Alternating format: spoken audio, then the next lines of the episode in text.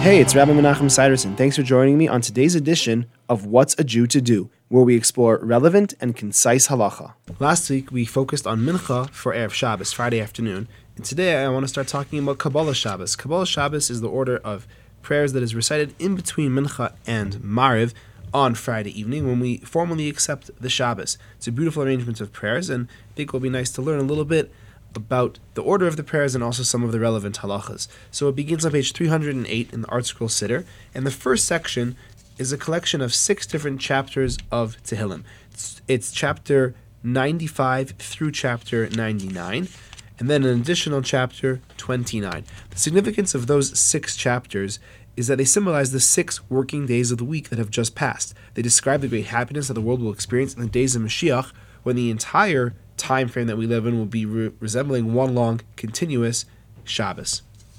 Then the next prayer in between those six and Lechadodi on the bottom page 314 is the short Kabbalistic Ana B'Koach.